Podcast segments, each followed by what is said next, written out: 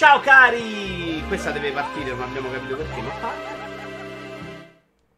Questa era una roba che avevamo fatto per fare le rubriche. No, queste sono le GIF. Le rubriche. Allora, avevamo questa dei genitori. Infatti adesso Pigeon non... Ah no, adesso è partita. Ok. Poi avevamo i studi incredibili, bella. Ah, funziona. Giocatori tossici. Sti cazzi news. Ok. Non so se voi mi sa che la sentite pure. Comunque, dai che ci abbiamo da vedere un sacchissimo di cose. Oggi ho iniziato anche Deathloop, non ci ho capito una sega all'inizio. Volevo dire una cosa super intelligente, ma me la sono scordata. Ah, bravo, Yashi. Volevo dire che Stone, come avete notato, non c'è, ma abbiamo un sostituto che è questo puffo, che è qui a rappresentare il tipico giocatore di Destiny. E infatti gli faremo delle domande e vedremo se saprà spiegarci delle cose meglio di Stone 21. E qui, se volete fargli delle domande, lui è pronto a rispondere, può essere qui a disposizione. E qualsiasi cosa. Ciao Zardafix. Allora, andiamo con il pre-show. Mi ero, preparato tutta questa gag contro Storm, me la sono dimenticata io. Che devo fare? Purtroppo è così. Vito, mi stai dando del puff? Sì, lo sto dando a tutti. Allora, partiamo con questo splendido volante della Trustmaster che è stato annunciato su Amazon. Mi pare di averlo visto a 350 euro. È il Trustmaster 248. È tagliato male il video, però. Perché è tagliato male?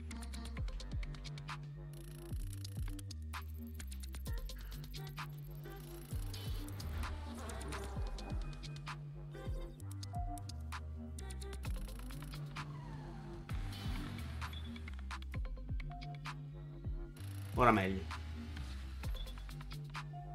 Proprio bello. 3,50 Yash. Quelli che costano tanto sono quelli Fanatec che hanno i motori diversi. È un po' come il mio T300, però è un sacco più bello e soprattutto c'ha i tasti riconoscibili, che su quello che ho io, che è anche PC, è un problema. C'ha lo schermino che ce l'hanno parecchi volanti, eh, non è una novità. Ciao Enripa, benvenuto. Bellissimo secondo me, bellissimo. Non so se è, credo sia solo PlayStation però. Uh, Vito, la Ultimate Collection di Star Wars della Lego merita? Hai preso qualcosa? Ma tu parli della serie proprio UCS di Star Wars Lego? Ho preso t- quasi tutto io. Anche spendendo i miliardi con la roba vecchia ed è bellissima. Tranne alcuni set fanno un po' più cagare.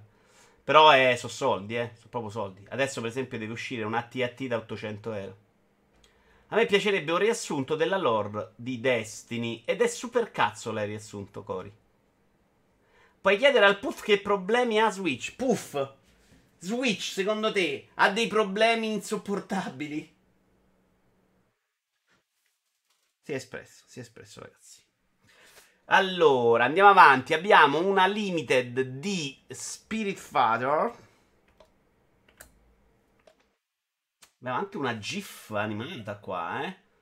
Che è carina. In realtà non mi sembra reale in questo momento la GIF, ma un'immagine. Praticamente c'è sta Baciù del fregnetto di, di Spirit Father. Gioco che è, aveva delle cose molto simpatiche, ma che durava tipo 80 ore in più. E so che hanno anche aggiunto contenuti adesso. Non possiedo molti volanti leggi zero.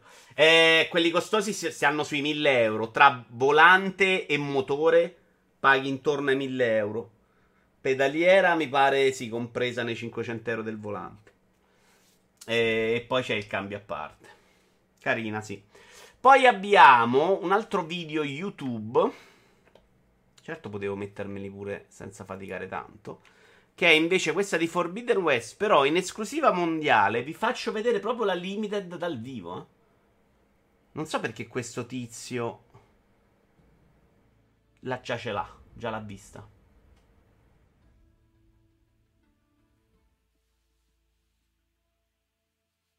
No, vabbè, io ste limited ormai ho proprio passato la mano. Qui c'è anche una sorta di amiibo puzzone.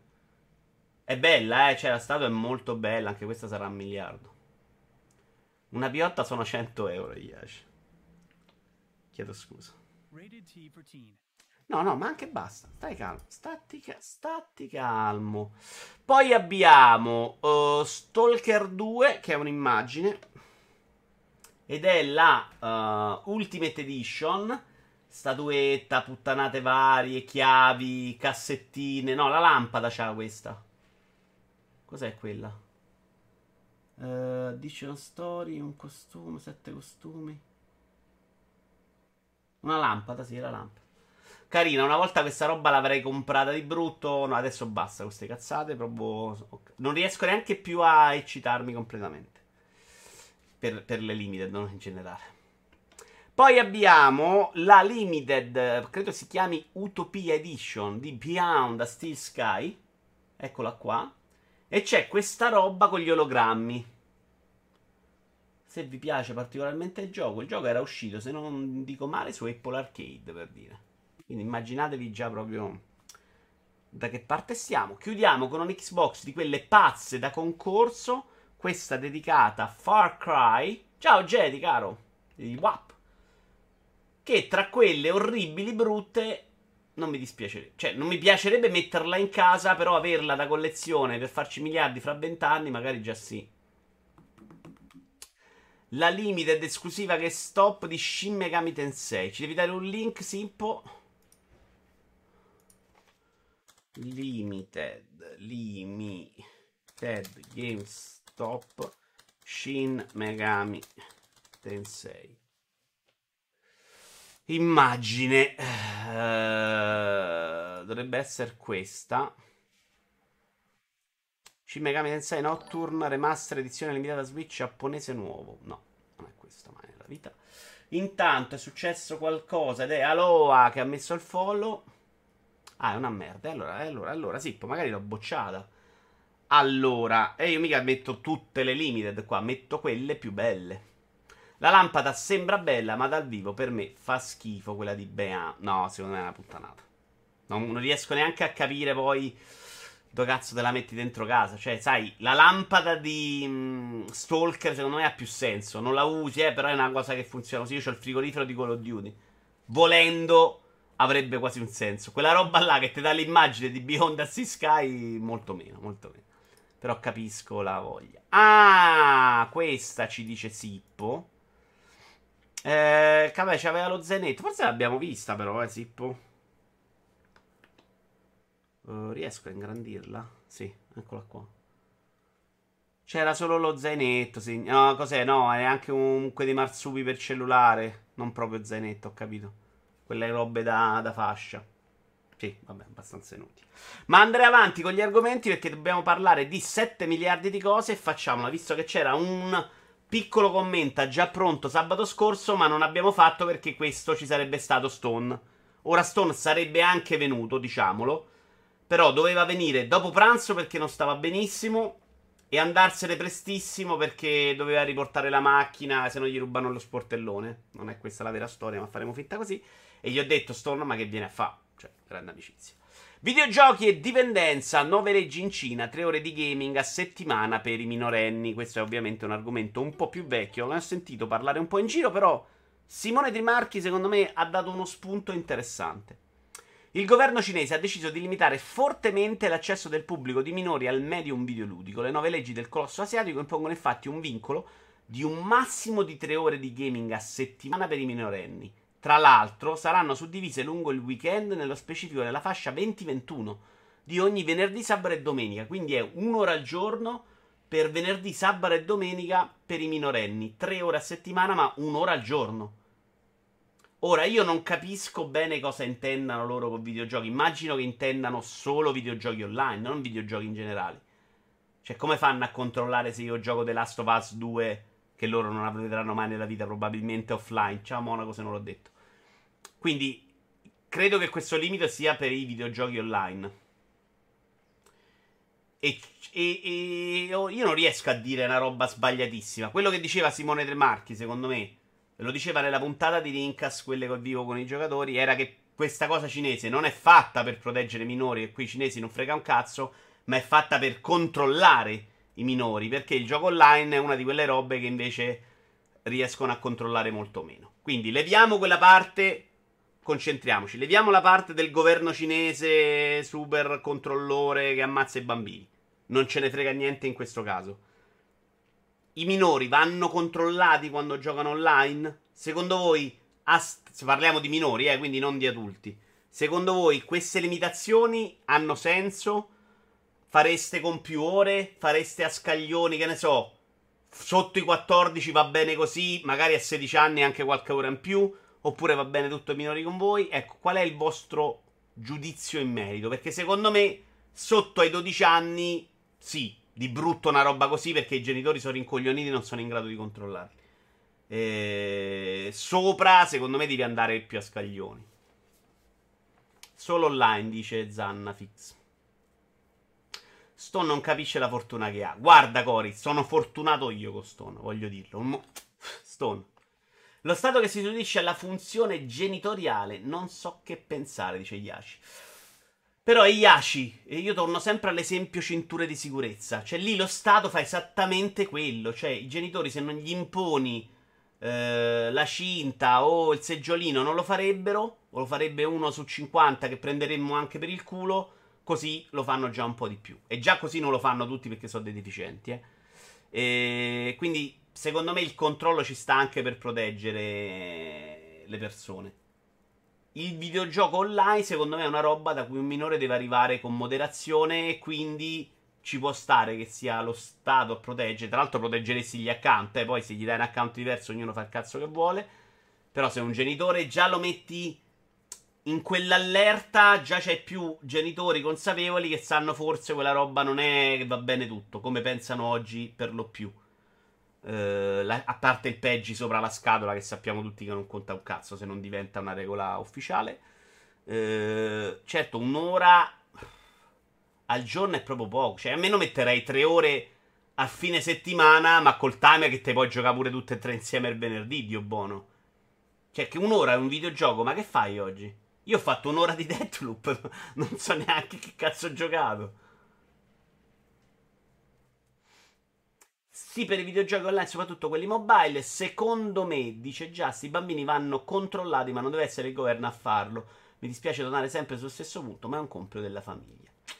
Però torniamo sempre alla stessa risposta. Secondo me la famiglia oggi non è pronta a capire il problema. Se non capisce il problema non ci metterà mai una soluzione. Dovremmo a quel punto formare i genitori. Che non sarebbe neanche una stupidaggine, eh, fa un corso a chi vuole fare un figlio, però io forse farei a scaglioni per le ore con un controllo accurato sui contenuti e sulle possibilità di spesa. Uh, quello an- bravo Opez, quello ancora di più secondo me. Account sotto i, 16, sotto i 18 anni non puoi proprio spendere. Uscirebbero molti meno videogiochi pensati per, per inculare i ragazzini. Cioè, mi dicono che Roblox a livello di transazione è una roba terrificante per fregare i ragazzini, per incularli in certe meccaniche eh, quello magari di brutto, cioè account di minore non compra, niente foot. Vogliamo fare 16 anni invece che 18, se ne può parlare, però non deve spendere, non deve entrare nel meccanismo che il videogioco è una roba in cui compro per forza. Ma l'uso di YouPorn conta come gioco online? No, Cori. No, non credo. Magari fino ai 14 solo giochi offline. Anche. Anche. Però sai che credo che, che in, quel mercati online, in quei mercati online sia addirittura peggio che da noi il, il gioco online. Cioè, il, oggi per una certa età conta solo Fortnite, no? Che è online e non esistono gli altri giochi. De, da loro, secondo me, sta roba è così da 10-15 anni.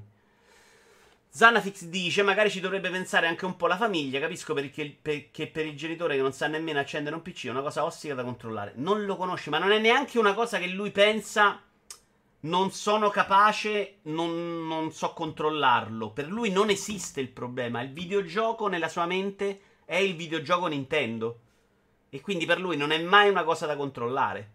In realtà anche guardare YouTube andrebbe controllato, non solo i videogiochi, no? Cioè, anche proprio l'uso di strumenti elettronici a manetta andrebbe controllato. Io ho a che fare con dei genitori che mettono le cinte e che su altre cose invece sono super apprensivi. Su quello non riescono a capire che esiste il problema e quindi non ci ragioni proprio. È difficile, sarebbe ai genitori anche decidere cosa e come ammanite ai figli. Come crescere figli, immagino, nei limiti della legalità che debba essere lo Stato uh, da intervenire, boh, poi lo Stato cinese.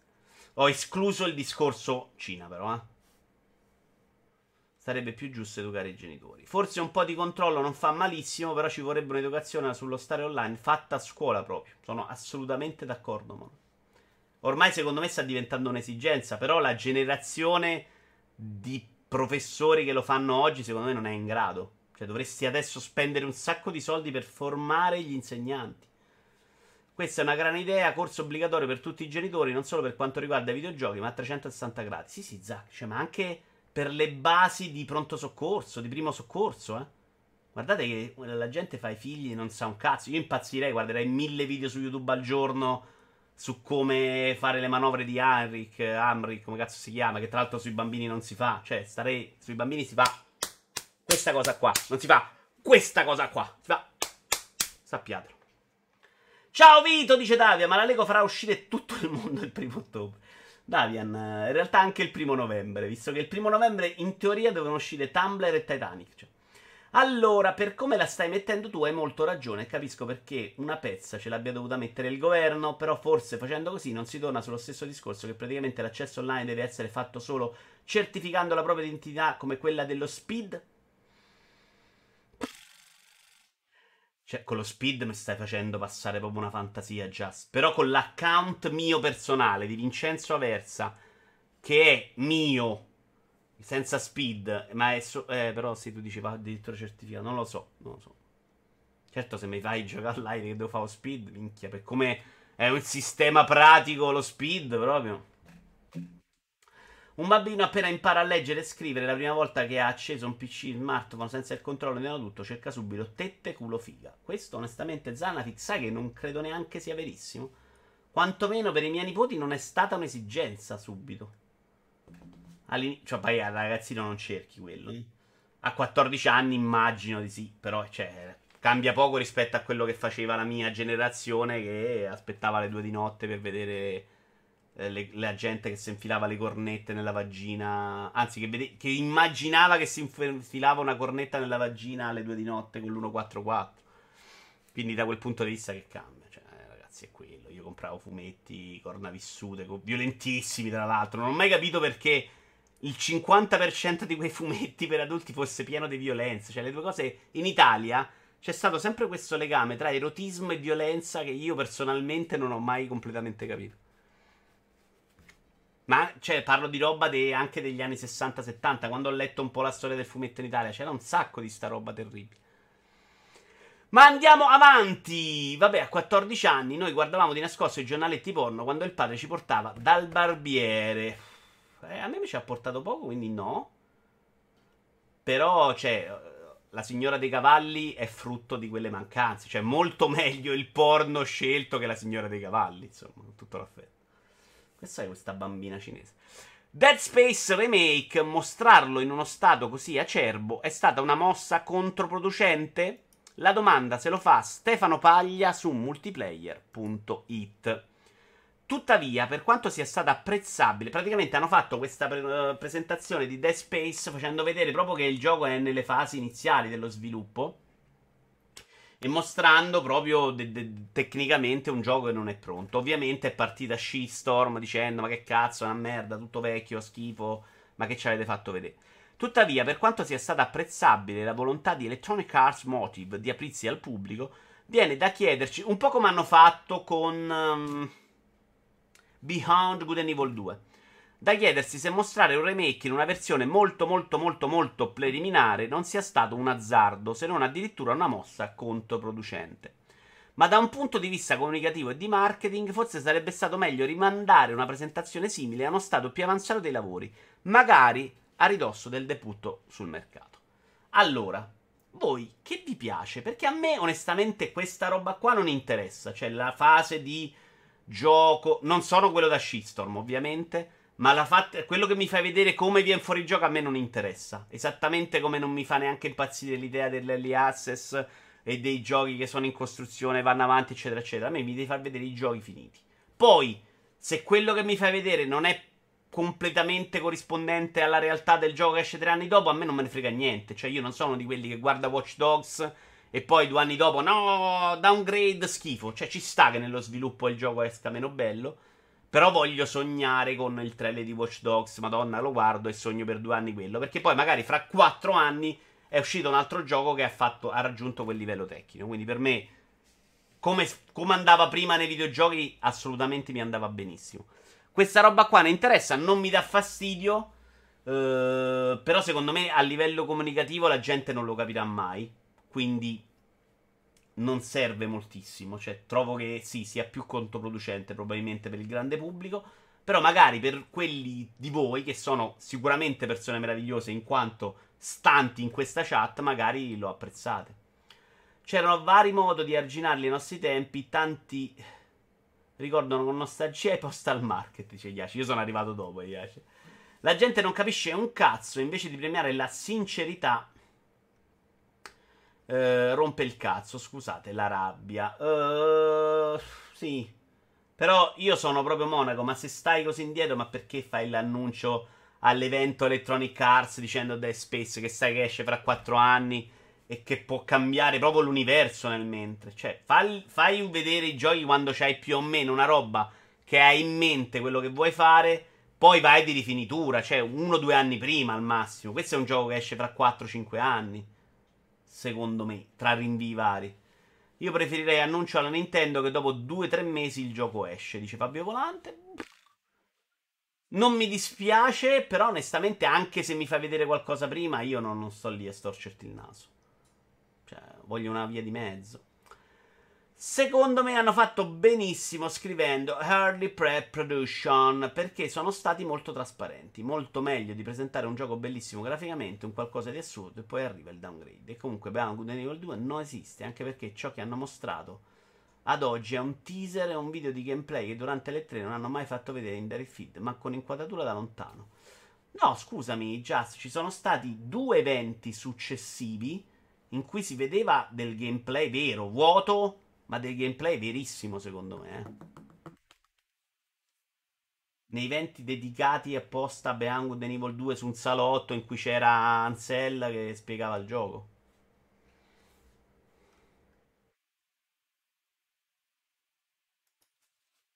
Non vi frega niente? Veramente? Vabbè, andiamo avanti se non vi frega. Eh. Allora. The Artful Escape Xbox Game Pass non ha lati negativi ed è una figata per Galvatron. Johnny Galvatron, l'autore di The Artful Escape.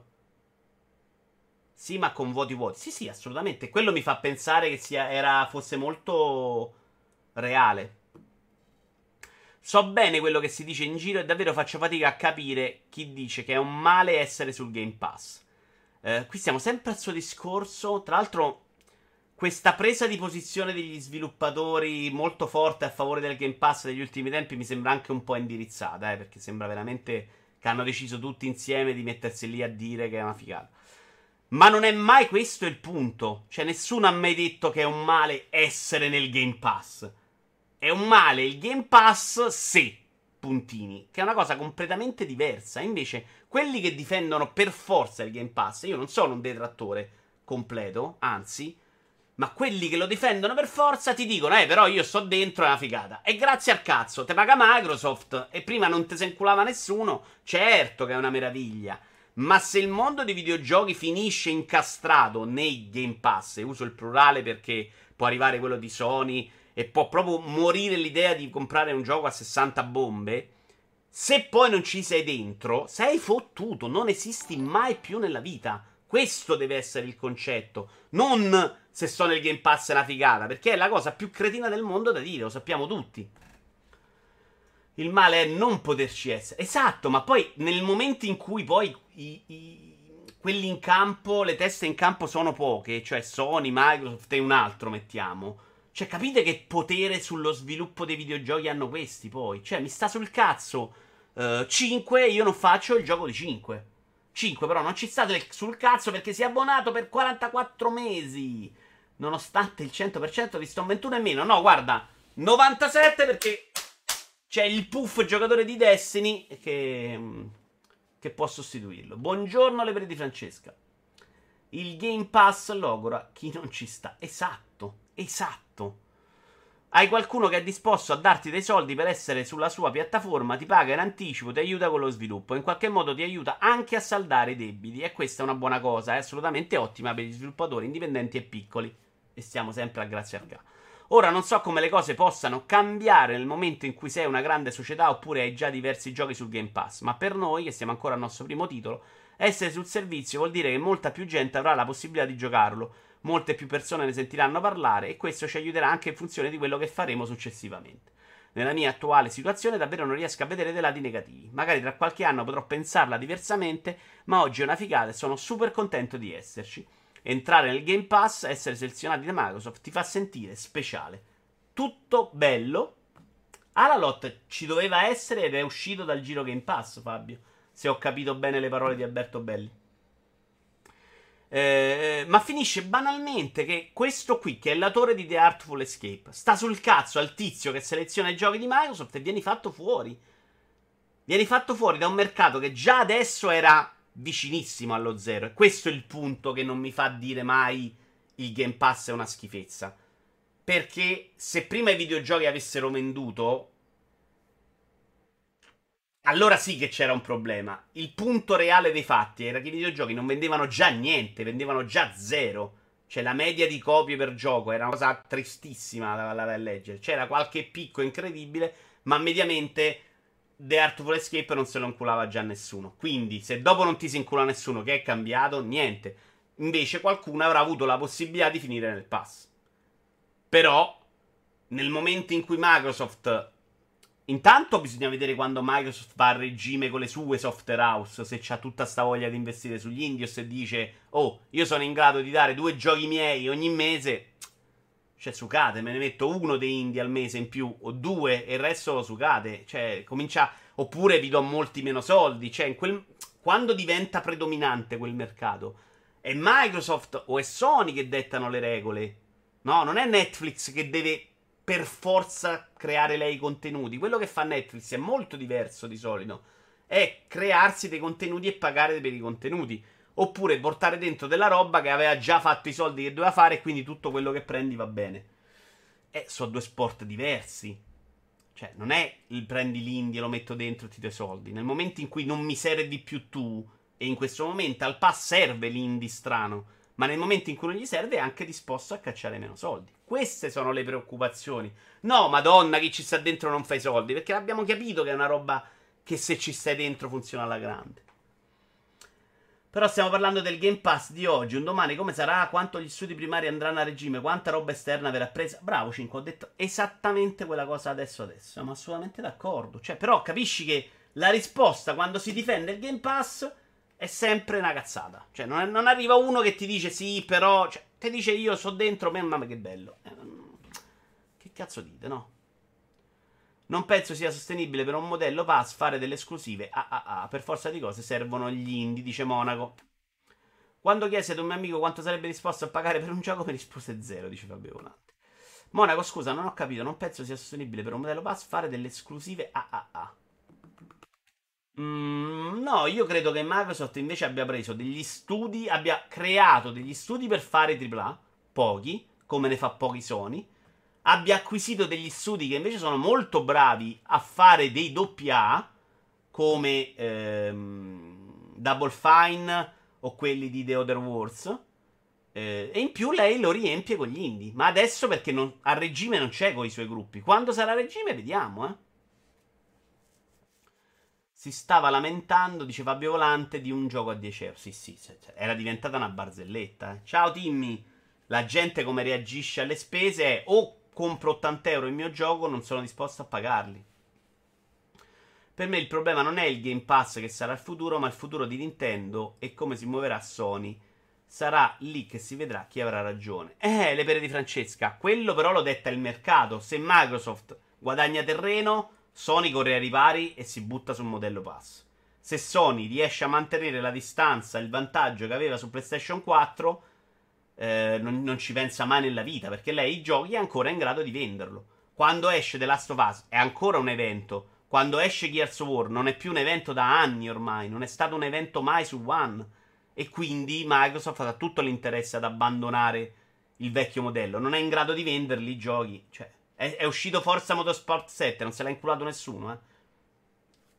Stanno adesso a levarlo dallo store, non si è incazzato nessuno. Quando mai è successo che qualcuno non si è arrabbiato su Inter? Perché l'avevamo comprato in 5.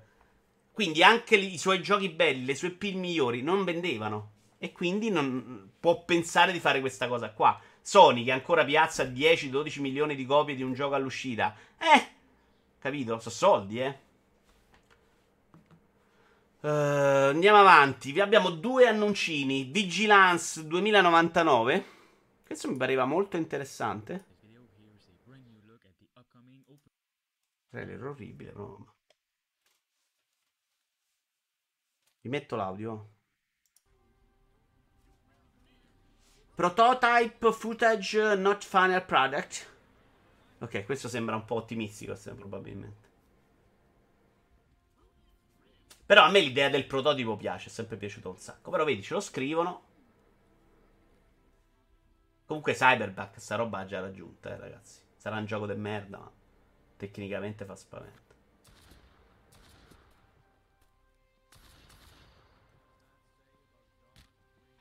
Una via di mezzo è stile Disney Plus.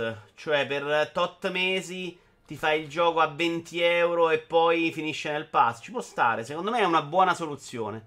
Cioè, era il pass come avevano pensato all'inizio Electronic Arts, no? All'inizio, se vuoi quello, paghi di più, paghi un pass più costoso, altrimenti vai a scendere. Il problema è che poi è arrivata Microsoft e ha fatto sto pass che è buono per tutti, Tata libera tutti, tutto compreso, tutto gratis. Due o tre RTX no, 3090 per farlo girare.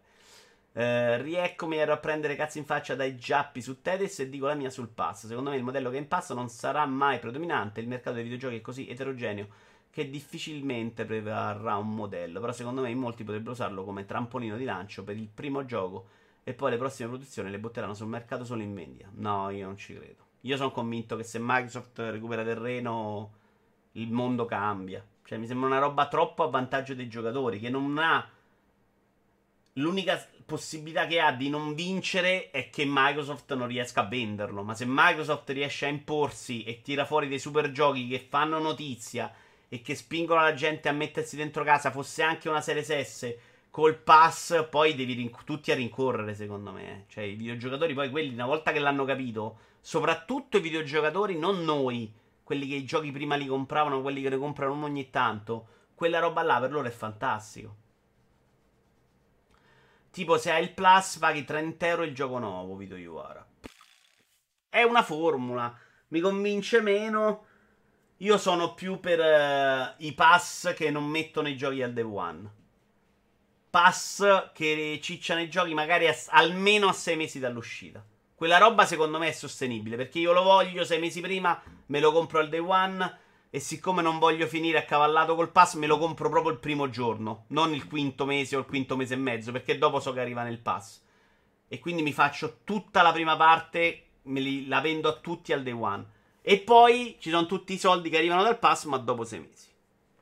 Come quelli che comprano oggi scontato. A me mi sembra una roba più credibile.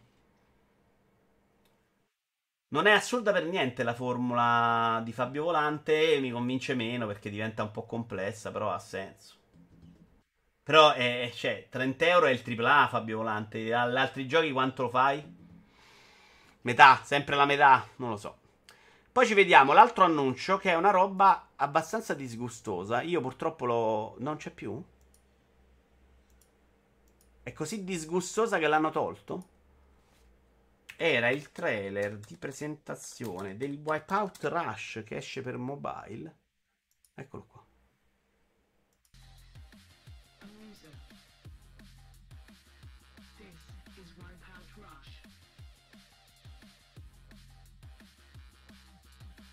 Vabbè, Just, secondo me quello mette sicuro. Stiamo parlando sempre di un passo da 15 euro. Che comunque sono tanti. Cioè, sono pochi se vai a vedere quello che ti dà. E poi tu puoi fare veramente come faccio io con Ubisoft. Cioè, Ubisoft col suo pass da me prende meno soldi. Perché Far Cry l'avrei comprato a 45 una volta. Valhalla l'anno scorso l'avrei comprato. Si sono presi un mese di pass e io ho giocato Valhalla. Cioè... Vabbè, meno brutto di quanto mi era sembrato guardando la prima volta, dai. Veramente il mercato mobile è una roba che mi, mi dà distacco sulla carta proprio. Vabbè. Chi lo giocherà? Chi lo giocherà? Chi è così pazzo di Wipeout da giocarsi? Eh, bisogna vedere i controlli, Zack. Quanto è generico un Wipeout da sempre icona di stile. Eh, questo sì, è vero. Ma questo vale un po' in generale per il mercato, Iaci, eh. Uh, mentre cercavi il video si è visto nelle ricerche tette cadenti anziane con turbanti spalmati in Nutella. Cancella la cache. Non credo perché non cerco su YouTube. E soprattutto sai che non mi piace la, quando si spalmano la roba addosso, Timmy. Mi, fa, mi dà la sensazione di sporco. Non ce la posso proprio. Il porno per me è una tortura. Sono difficilissimi i miei gusti. I videogiochi fanno bene alla forma fisica. Attenzione, qui ci serve la rubrica.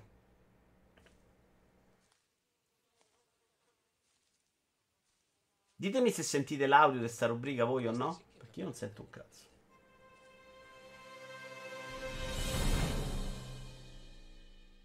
Alla fine si è sentita un po', forse. Eh? Vabbè. I videogiochi fanno bene alla forma fisica. Per uno studio scientifico, giocare è come fare mille addominali. Per noi sportivi questi studi sono importanti. Io questa mattina mi sono alzato alle sei e mezza sono andato in piscina, sono tornato e sono andato a camminare, ragazzi. Di sabato. Secondo questo studio, infatti, due ore di gioco bruciano ben 420 calorie per gli uomini e 470 per le donne, l'equivalente di 1000 addominali. Allora, premesso che è proprio falso, perché io dovrei pesare 20 kg se fosse vero. I ricercatori per arrivare a questo risultato hanno controllato frequenza cardiaca e consumo di calorie in un pool di 50 giocatori durante sessioni di due ore. I giochi scelti sono FIFA e Call of Duty Warzone. I giocatori di sesso maschile hanno bruciato quasi 420 calorie in tutte le sessioni di gioco, mentre le videogiocatrici ne hanno bruciati 4,70. Adesso vi faccio una domanda tecnica. Timmy, forse tu sai rispondermi. Timmy è, Timmy è diventato nella vita un palestrato incredibile. Eh, come si misurano le calorie che perdi? Realmente? C'è un modo per misurare quante calorie perse? No? Come lo misuri? Potevi dire che non ti interessano le vecchie dalle tette cadenti, ma hai tenuto a specificare che non ti piace quanto si spalmano la roba. È vero, anche questo. No? Sono aperto a tutto io 5, però la Nutella mi fa più schifo. Io vado a camminare in montagna post commenta. Bravo, Just. Lo sport è importante nella vita. È sbagliato. Sono stato tre giorni male per un crampo. Però è importante. Tra l'altro, stavo mezzo morendo in piscina. Sono, so, ero, ero, più o meno alla fine dell'allenamento. Mi ha preso sto crampo. Mi sono messo anche paura. Sono uscito dalla piscina proprio faticosamente, arrampicandomi come un pazzo. Mi sono sdraiato a terra. A quel punto il bagnino ho chiamato io. Lui mica era venuto. Dico, santo Dio, se mi pigliavano infarto ero morto. Grazie al cazzo, Warzone le calorie le bruci alzandoti per ogni kill subita da un cheat ha spaccato tutto in casa. Non ho idea, comunque sono un vecchio ciccione ormai. No, Timmy, no, Timmy, lo sport, Timmy. A parte gli usi ludici, a me la Nutella non piace troppo nemmeno a mangiare. Eh no, Yashi, no, no, no. Mangiarla piace un sacco. Uh, il CEO di eSport Stackester Tom Fari ha dichiarato Sappiamo che la competizione aumenta la nostra frequenza cardiaca e la maggior parte di noi ha sudato in una sessione di gioco. Io se gioco non è che sudo però onestamente. Magari non è proprio falso falso, mi sembra una stupidaggine, però magari qualcuno suda mentre gioca. Però se sudi non hai manco perso calorie, hai perso liquidi, ragazzi, ma è una minchiata. Non è una sorpresa quindi che si brucino calorie, ma siamo sorprese di vedere che ne vengono bruciate così tante durante una sessione di due ore. Ma infatti sarà proprio una cazzata. Cioè, detta così proprio. Non sono un dottore, ma a me sembra proprio una delle robe più sceme che ho letto in questi anni. Tra tutti gli studi scemi che abbiamo letto.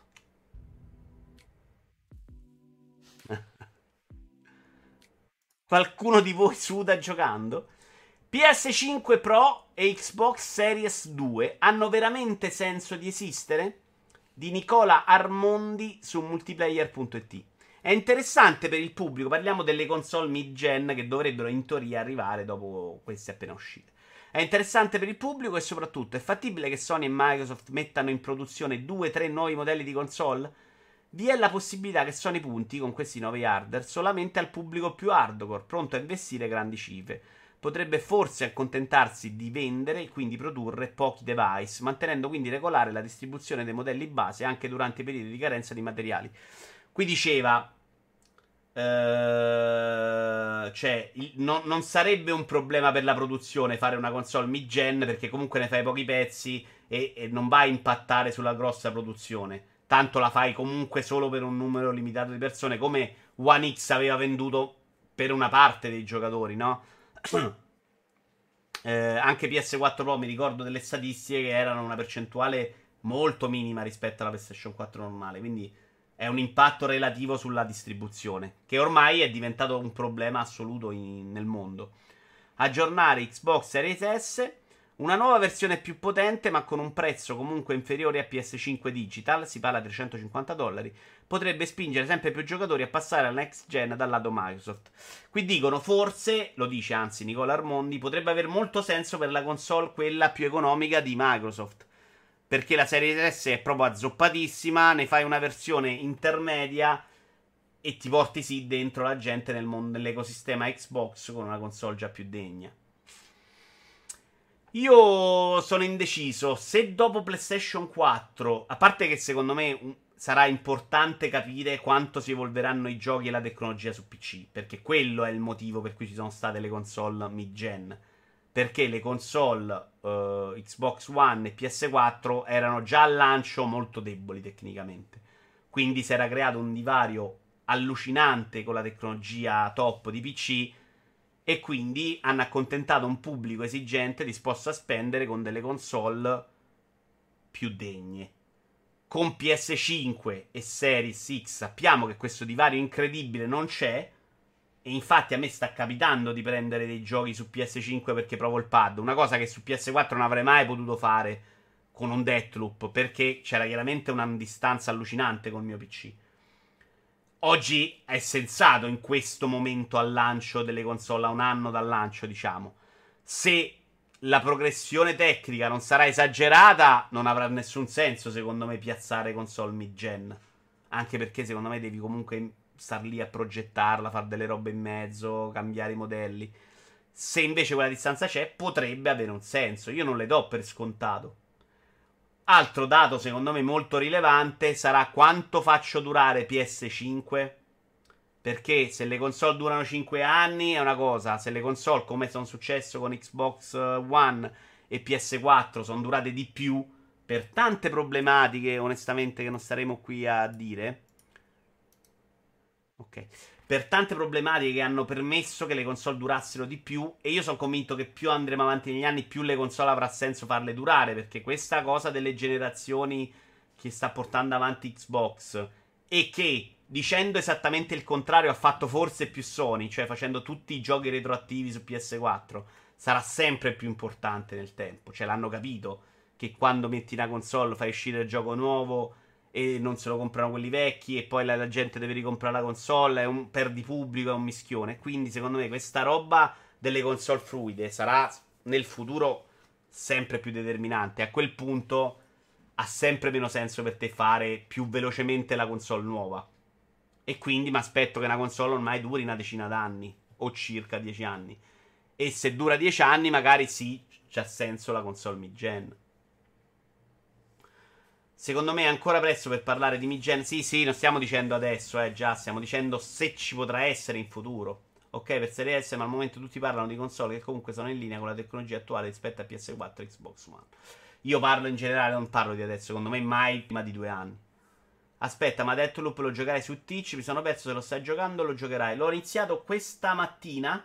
Prima ho finito No More 3 e qualche volta può darsi che ve lo porto su Twitch. No? Ormai gioco proprio poco su Twitch con Conade.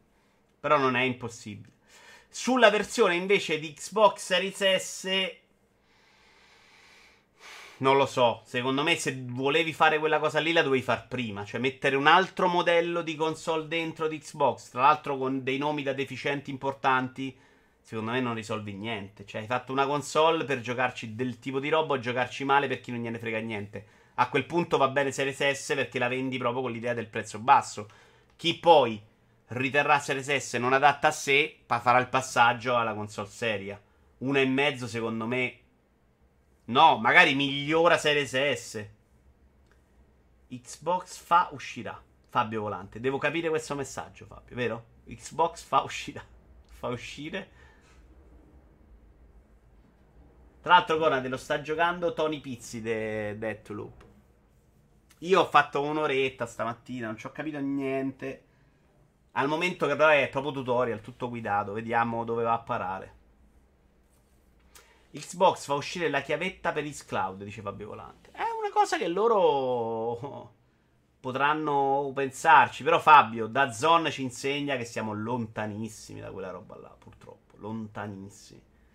E la loro tecnologia va verificata perché Stadia comunque ci si poteva giocare. Loro, insomma, già, eh. Però sì, uno di quei futuri è quello. Ecco, bravo Fabio. Un'altra variante del futuro sarà se il gioco in streaming diventerà una roba reale, cioè perché nel momento in cui lo streaming sarà una roba che funziona bene, che funziona da tutti e tutti abbiamo la connessione, guarda che le console o le schede video ne venderanno a fatica. Intanto Tony, che era sotto banco, si palesa con un abbonamento di 36 mesi, lo sta giocando, è un clamoroso eufemismo, ahimè. Serve metodo, Antonio. Vedi io che faccio? Non l'ho iniziato finché non mi finivo No Moriros 3. Ieri mi sono fatto 5 ore di No Moriros 3 per chiuderlo. Dazon ci insegna che Dazon non è capace. Prime ha dimostrato che con i giusti server alle spalle le partite si vedono da Dio. Non è verissimo già sta cosa. E sai che ti dico? Secondo me tutta questa pubblicità Prime che funziona da Dio è veicolata da un qualcuno che qui gli serve parlare male di Dazon. Perché io Amazon Prime l'altro giorno l'ho visto del merda esattamente come Dazon e Sky Go. E ho parlato con delle persone che l'hanno visto del merda allo stesso modo. Però fa comodo dire che Dazon fa cagare e Amazon Prime è fantastico. Non è vero. Se state Amazon Prime era fantastica, l'altro giorno faceva cagare. Serve tempo, Tony. Servirebbe. Servirebbe non lavorare, Tony il nostro progetto di vivere in una cascina senza lavorare con scampati gratis era fantastico. Vedi? Facciamo una farm di gioco. Io mi venivo addirittura a guardare quando tu ti giocavi le robe tue brutte che parlano tanto e leggi. è fantastico. Da zone 23 secondi di ritardo sul live con fibra attaccato, non male. Mi sembra strano considerando che stiamo parlando di Amazon, ovvero uno dei leader mondiali dell'hosting. Te ne parlo con cognizione di caso perché uso AMS per lavoro. Sì, sì, ma lo sappiamo, però non funziona, ragazzi. E non funziona sempre. Non è vero, quantomeno non è vero che Amazon è fantastico a prescindere. Quindi se leggete un articolo che dice che Amazon è fantastico a prescindere, è una cazzata. Di cloud sento solo parlare benissimo, però per me giocare in remoto è sempre una sconfitta. Io quando l'ho provato andava veramente male, però so che hanno fatto il passaggio server. Interreal si vedeva una meraviglia su un Prime, dice Davia, io quella vista molto male. Le robe brutte che parlano tanto per la rigioco. Vabbè, Tony, ci sta. Andiamo invece a parlare del PlayStation Showcase che ha fatto infuriare un po' tutti però perché secondo me, come al solito, le aspettative erano insensatamente alte. Probabilmente è tutta colpa di Walone che ha creato dell'hype su quell'evento. Partiamo da Project Eve. Insomma, sono diventato bravo a mettere tasti. Questo dura una fracconata, ve lo corcio un po', eh.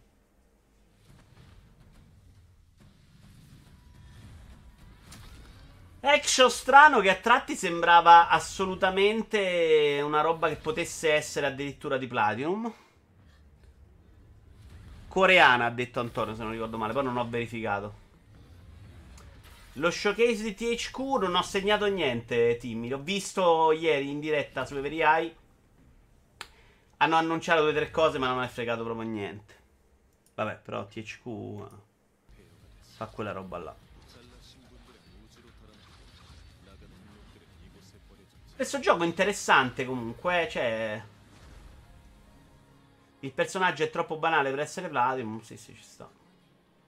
Alla fine c'è stata la bomba, dimmi, quale? SpongeBob.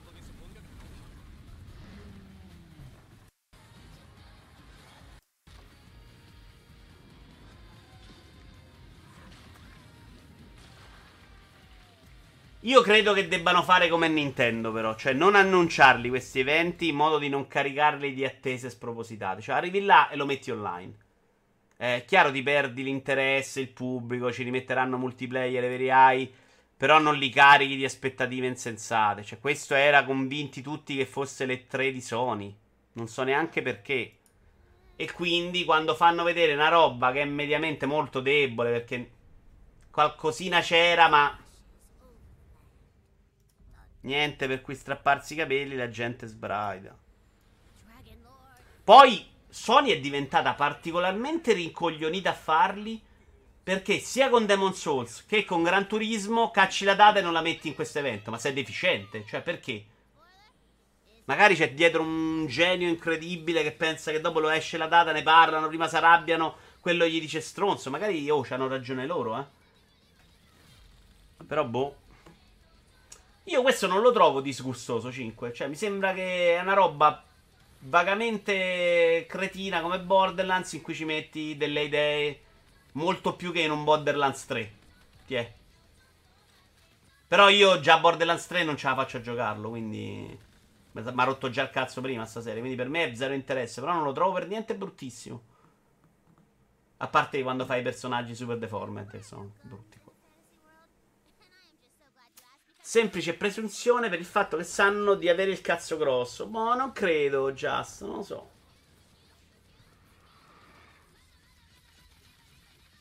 Poi io, il Gran Turismo che si è visto, io l'ho trovato proprio osceno il trailer, dopo ce lo vediamo, sì. Quando sono andato su un forum a leggere, era tutta gente esaltata, gli amanti di Gran Turismo, che era bellissimo. E quindi io... Eh, che ne pensate di questo? Solo io penso che non sia una roba orribile?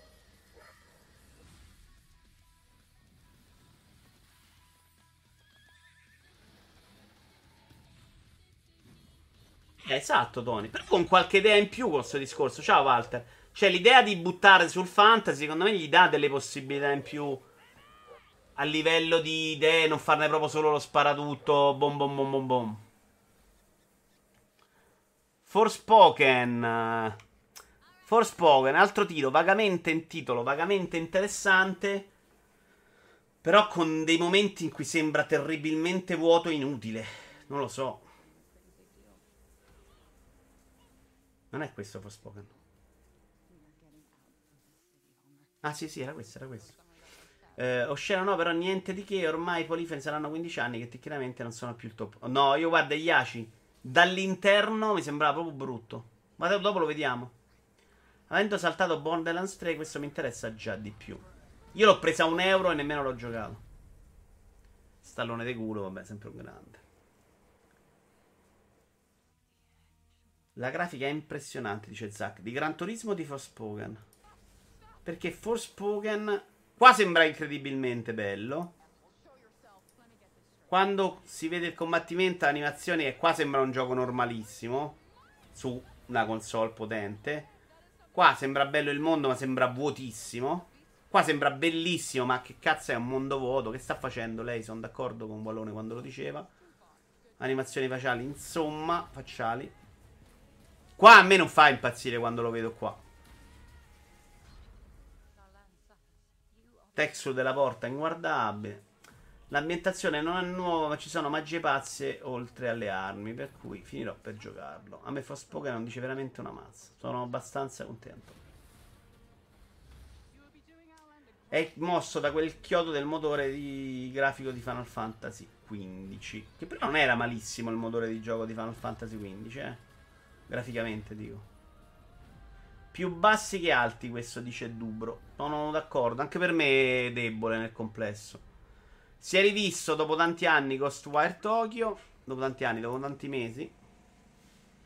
A me non interessa sta parte. Cioè, come gioco non mi aveva colpito neanche particolarmente all'inizio. Però non mi pare brutto e anzi mi è parso anche abbastanza migliorato in questo trailer.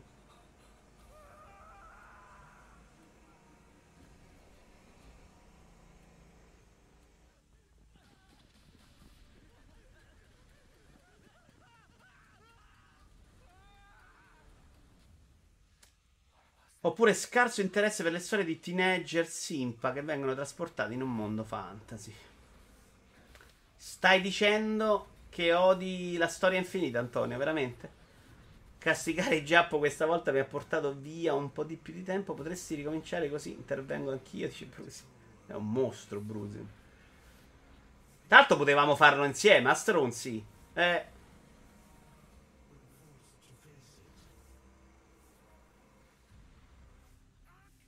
Sei riuscito a vincerne una, Brusim?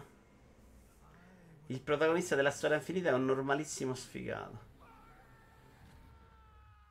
Eh, però eh, la descrizione ci stava un po' dentro, un po'. Teenager Simp. Ah, perché non è un teenager Simp, ok. Boh, se non ci fosse Mikami dietro, non avrebbe interessato nessuno, secondo me. No, no, non sono convinto. Eh, l'horror è una di quelle robe che qualche anno fa andava tantissimo, è andata proprio mezzo sparendo nel mondo dei videogiochi questo genere, oppure si è trasportato proprio solo nel mondo indie. Quindi secondo me un po' di pubblico interesse ce l'ha. È un po' lo run dei, dei giochi action. Gioco Marvel, Guardiani della Galassia. Questo io probabilmente me lo gioco. Me l'ho detto. Faccio outing. Non, non mi ha colpito particolarmente. Non sembra neanche una roba al top. Però onestamente il fatto che abbiano fatto un single player, eh, Guardiani della Galassia mi piaciucchiano. Non lo trovo orribile, secondo me è una possibilità, una chance, uh, gliela do.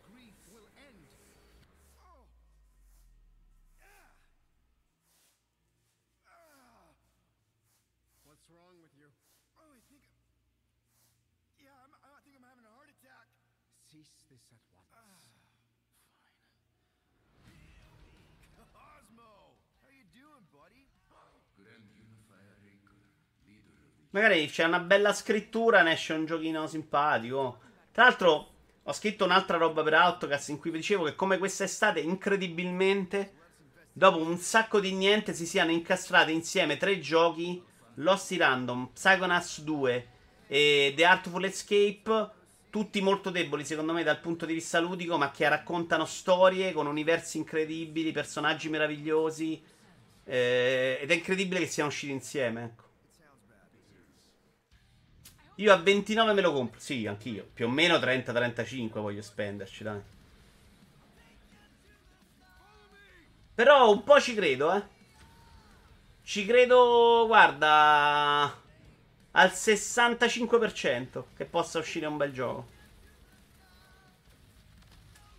Mi piace che non si siano ispirati al film per personaggi. Eh no, Zack, lì non è questione di voler ispirare al film. Eh devi pagare i soldi. Là o si mette a fare Disney i videogiochi, oppure sta roba non la fai mai. Psychonauts 1 oggi merita o mi conviene passare subito al 2? No, giocati il 2 Fabio, secondo me è troppo vecchio il primo. Già come meccanica è vecchio il 2, il primo guarda di riassunto, eh. Anche perché era carino come scritto. No, non è vero. non credere ad Antonio che non ha, ma- non ha proprio nessun pietà per i suoi occhi. Ecco Gran Turismo.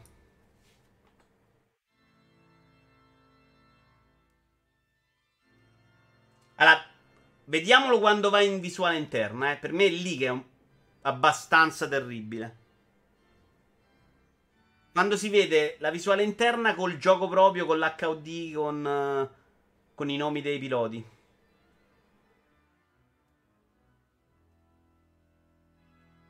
Secondo me ve lo ricordate troppo con amore il primo, ragazzi. Io l'ho giocato di recente. Era sorprendentemente ancora molto fresco, però era già vecchio.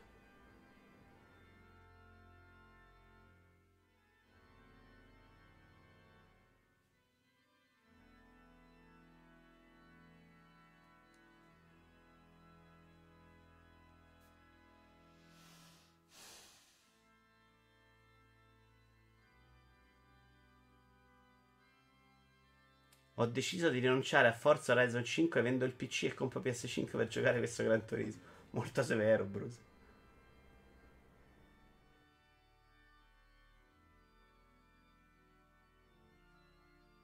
Modalità foto a manetta, tutto molto figo. Qui ovviamente sembra allucinante.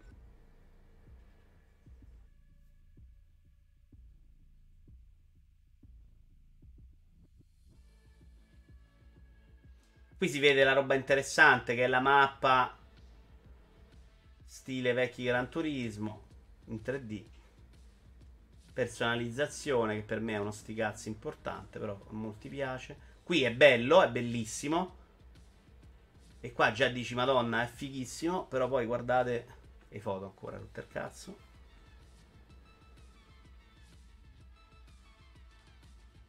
Eh, esatto, Bruce, si vede un sacco la modalità foto, che è quella roba che fa sembrare i Gran Turismo 100 volte più belli di questo. sono. Tra l'altro quella foto là, aspettate. Aspetta, eh. Ecco, guardate qua la mappa. Guarda che roba. Avevo visto un paragone con, con Forza Horizon e qui è terribile, guarda. Poi è una visuale dall'alto, non frega un cazzo a nessuno, eh, però...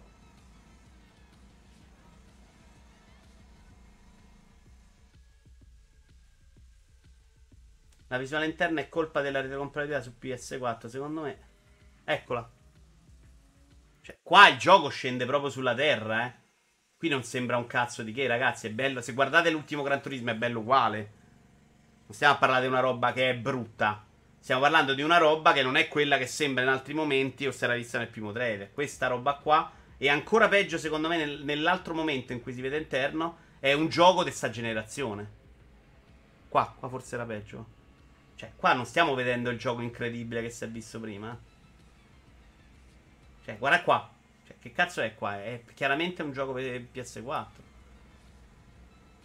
Poi magari, oh, Digital Foundry, mille luci, c'è tutto quello che volete. Impatto visivo, insomma.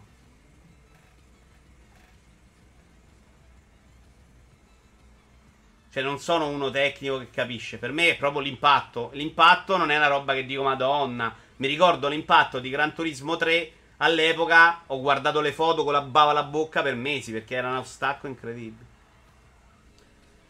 La parte in cui guida sembra davvero bruttina, però la struttura di gioco dei vecchi GT con l'usato, il chilometraggio delle auto, la compravendita, la progressione è incredibile. È quello che mi attira tantissimo e che secondo me è molto più bella dell'open world della Forza Horizon, che davvero non mi dice nulla. Guarda, Walter Mazzarri, tu il paragone però non lo devi fare con Forza Horizon e Gran Turismo 7, lo devi fare con Forza Motorsport. Forza Horizon è un'altra cosa che non ha proprio niente a che vedere con Gran Turismo e sono d'accordo con te. Io su quest'amore per la progressione incredibile onestamente non ce l'ho. Uh, però capisco a chi può piacere quella roba là. E... Però mi piace più quella di Forza Motorsport 7 con le caselline chiuse senza ste puttanate. Se ti piacciono le auto tanto, è una roba figa. Quindi non la critico. Altra super critica God of War Ragnarok, anche perché lui si è, è sembrato. Tra l'altro è uscito senza data. E anche lui è sembrato bello, ma non uh, di un'altra generazione. Poi anche qua avevo visto un paio di confronti nel momento in cui mette la barca in acqua. Effettivamente la distanza c'era. E eh. poi nei nostri occhi noi abbiamo sempre una certa idea che poi non è realistica quando la vedi.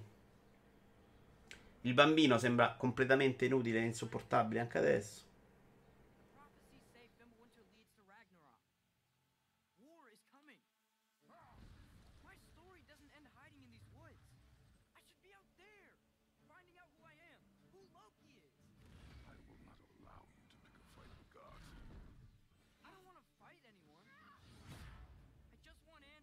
Eh, Shinji, Shinji, cosa? Igari. Io da God of War mi aspettavo un miglioramento della telecamera ed invece resta chiusa come quella del primo. E inoltre Atreo sembra modellato sulle sembianze di letticchia di solletico. Ma perché ti aspettavi sto miglioramento, Just? Cioè, nessuno, in pochissimi si sono lamentati. È piaciuta questa idea. Capisco se a te non ti piace. Ma nel gioco, quando l'hanno recensito, hanno detto che merda la telecamera. Anzi, e io sono tra quelli che anzi l'ha trovato comunque giocabilissimo. Immagino già la mia PS4 fatta che urla mentre fa girare questo gioco. È bello, eh? Cioè, non stiamo dicendo che è brutto, ragazzi. Però secondo me fa più figura lui che Gran Turismo a riguardare questo trailer. Sapete? Hai ragione, già. Cazzo, no, non vale più niente il mio giudizio. Hai, hai vinto tu, Just. Mi arrendo. A riguardarlo oggi, onestamente, mi sembra più next gen God of War che Gran Turismo. Next gen no, però è, è uguale. C'ha più, un po' più di nemici a schermo. Nei momenti si vede tanta, tanti nemici.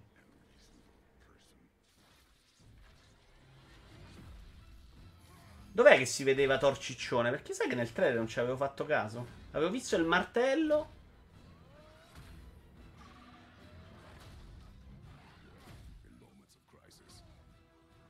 Comunque ho voglia di giocarlo io. Ah, non si vede. Dove l'hanno fatto vedere loro a parte? 5?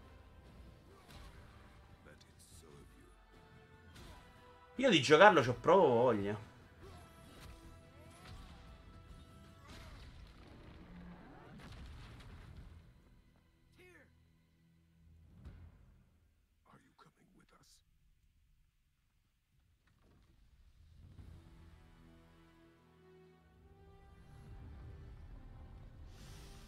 No, mi è piaciuto sto trailer in realtà.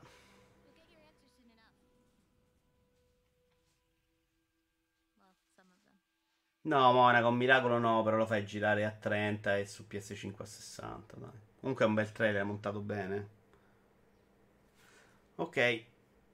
E qui lo showcase finiva, ognuno tragga i suoi giudizi. Io onestamente non sono uscito così deluso, ma perché non avevo queste aspettative impazzite. Aspetta che 5 mi ha risposto.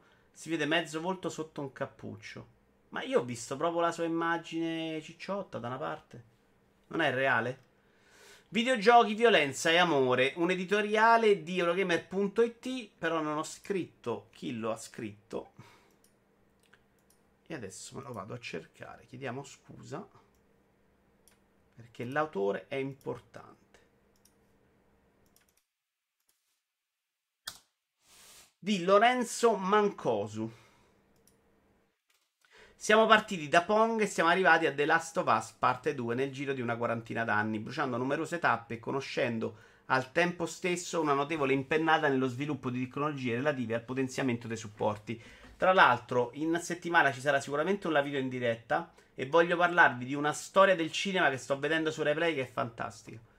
Non esiste un singolo progetto che sia riuscito a intascare la statuetta più ambita esulando dall'adozione uh, di meccaniche violente. Lui qua dice: È vero, tutto bello, i videogiochi sono diventati narrativi, però anche in tutti i titoli importanti la violenza ci deve stare sempre. Cioè, i videogiochi non sono riusciti ancora a sdoganarsi completamente, soprattutto gli importanti, perché nell'indie esperimenti se ne sono visti perché puoi permetterti dei ritmi molto più rilassati senza che la gente ti critica e ti dice mazza che palle.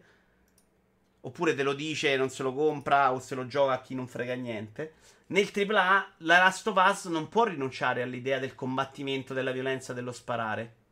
Animal Crossing sì, ma Nintendo io la metto sempre su un campionato diversissimo, Fabio. Però Animal Crossing è l'unico esempio che va in un'altra, da un'altra parte. Ma non è un problema di trama, è proprio un problema di grosso titolo che vende, che esula dalla violenza. Quindi c'hai ragione, secondo me l'esempio è perfetto. Però è uno. Non si tratta di un'asserzione del genere i videogiochi sono tutti violenti, quanto più di una domanda del tipo perché tutti i grandi videogiochi e soprattutto i Colossal sono violenti? Inutile dire che questo sintomo sia legato a doppio filo con l'evoluzione del mercato di prima fascia, una spinta che ha portato ad esempio un genere come quello delle avventure grafiche, che più di ogni altro poteva contare su strumenti adatti a risolvere il dilemma, dilemma ai confini dell'interesse del pubblico di massa. La morte è una meccanica insita nel 90% della produzione videoludica e su questo non c'è niente da ridire. Ma c'è, non c'è nulla di cui lamentarsi. Ma se il medium vuole realmente colmare gli ultimi tasselli che lo separano dalla completezza dei mosaici messi in scena in altri contesti creativi, deve prepararsi per poter compiere al meglio anche questo balzo. Però ne abbiamo parlato altre volte, ho chiesto a voi di fare degli esempi, io ho provato nella mia testa provare delle alternative e io non ci sono riuscito.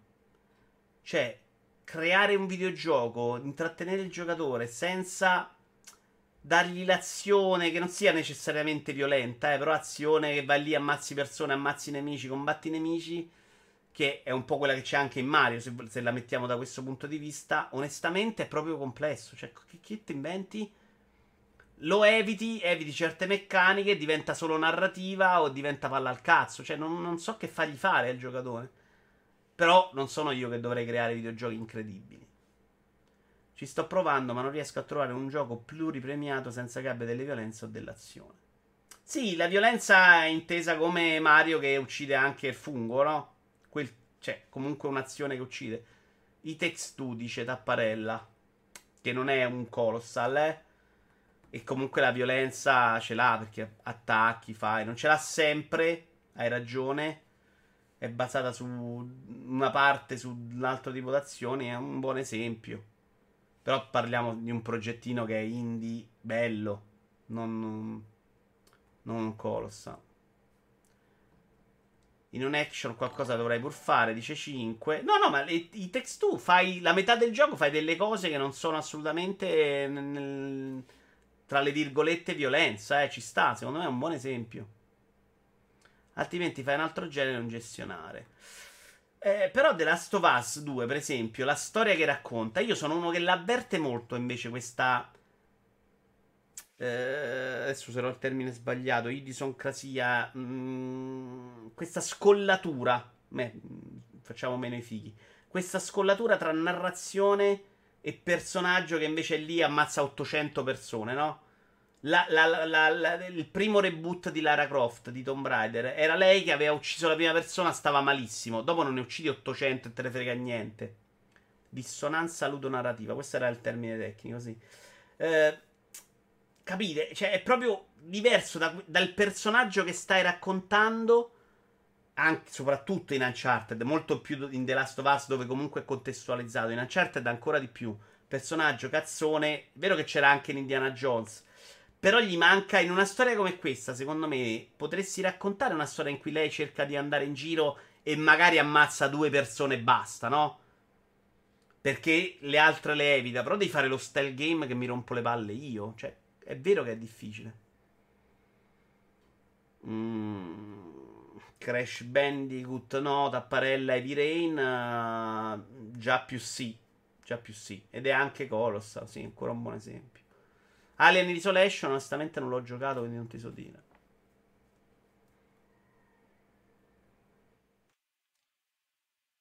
Vedere De Sciglia la Juve è comunque violenza. Basterebbe inventare nuovi sport. Gli sportivi sono giochi d'azione senza violenza. Basterebbe inventare nuovi sport. Il punto, secondo me, è la sfida, dice GDR Unplugged, e la ricompensa, che è la via facile del game design. Guitar Hero o gli sportivi? Oppure quei giochi action che puoi giocare tutto in stealth.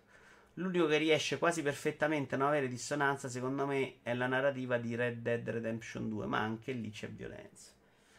Sì, sì, ma anche The Last of Us secondo me non ha questa dissonanza incredibile. Eh. Comunque è contestualizzato benissimo. Cioè, il mondo è raccontato in modo che hai questi nemici e te li devi sconfiggere. Però poi c'hai una ragazzina che, che fisicamente non è un fenomeno che se ne ha ammazzati 800.000. In un film, se fai la stessa cosa uccidendo 800 nemici, diventa un'altra cosa, diventa Bruce Willis, capito? Quindi se The Last of Us 2 è un altro tipo di racconto viene un po' mortificato da quel tipo d'azione. Però faccio proprio fatica a immaginarmi un The Last of Us in cui non è quello il fulcro.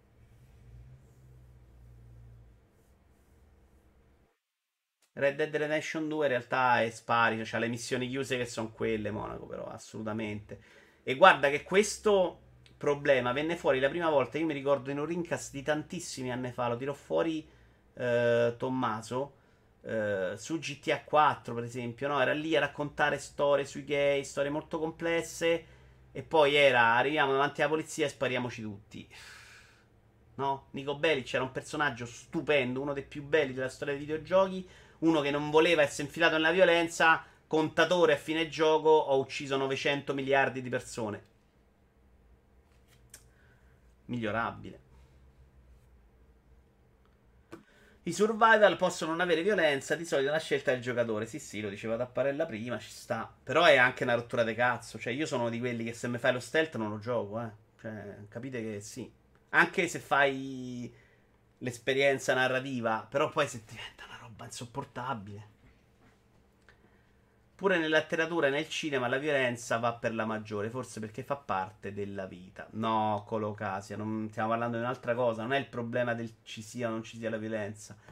Nel, nel, nei libri non hai l'esigenza di renderla proprio lo strumento principale e portante di quello che fai. C'è, c'è sempre, c'è sta ci può essere ovunque, però se leggi Delitto e Castigo, che è incentrato sulla violenza, non stai guardando un tizio che ammazza 90 persone tutto il tempo. Succede una cosa, poi c'è un libro. In The Last, The Last of Us 2 c'hai una storia che stai raccontando che non è mai basata spesso sulla violenza, no? Il rapporto fra padre e figlia è fantastico, secondo me i dialoghi sono bellissimi e poi c'hai i zombie da sparare. E Leano Air fa il detective. Eh, spari in sacco, però se non ricordo male.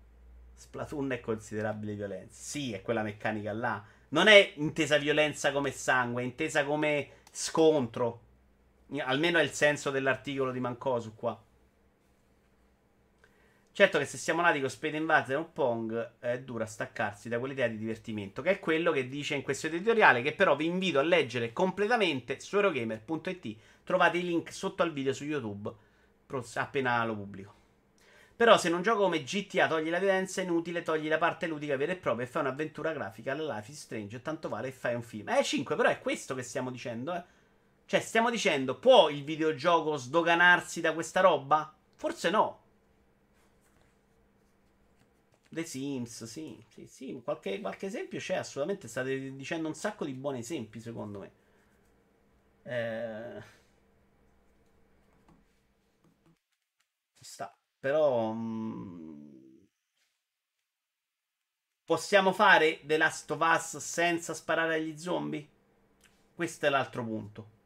Possiamo fare altri generi di giochi? Sì. Altri tipi di storie sì, The Last of Us, grande titolo che deve vendere 12 milioni di copie, forse no. Minecraft, sì sì, vedi, alla fine un po' di esempi ce ne sono.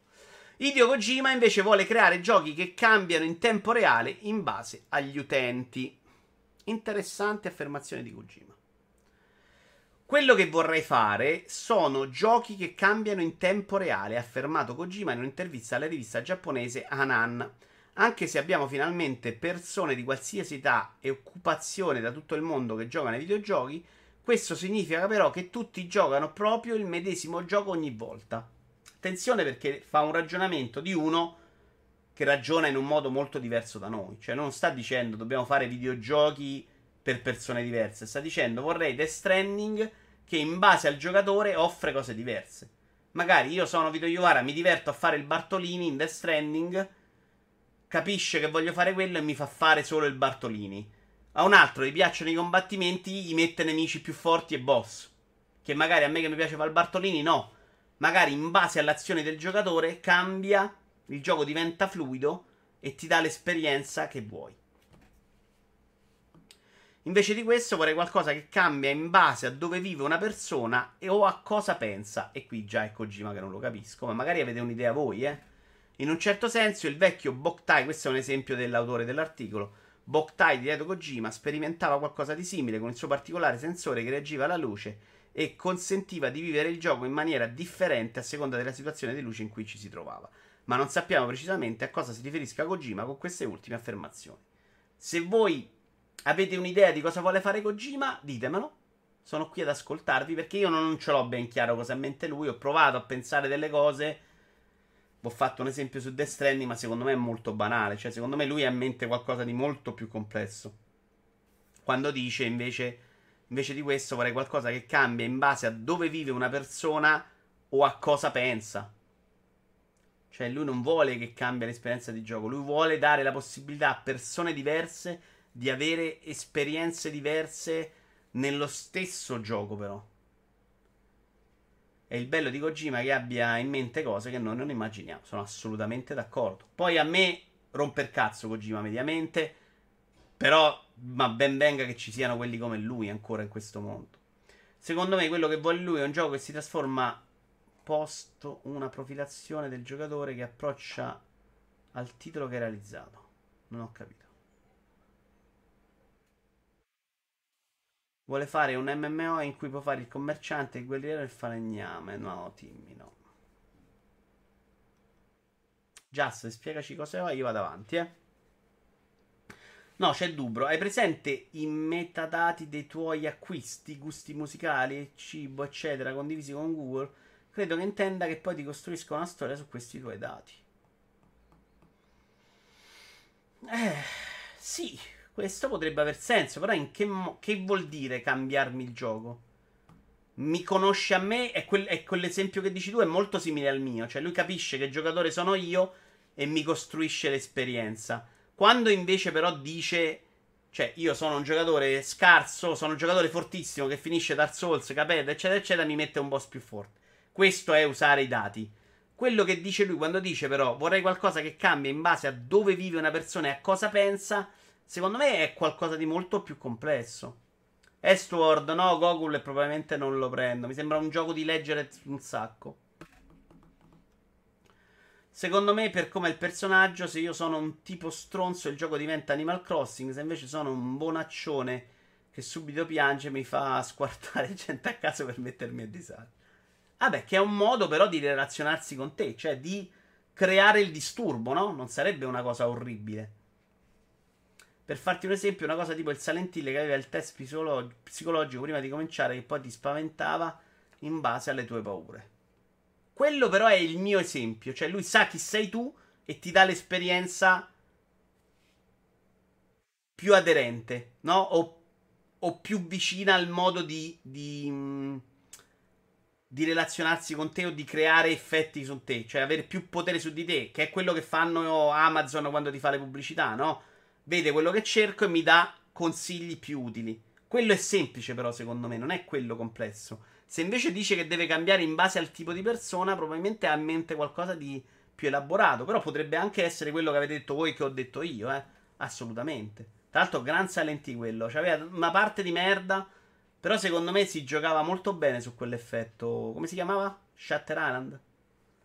Sentivo dire che in PT avrebbe potuto, voluto poter interagire con la domotica del giocatore. Anche questa è una possibilità.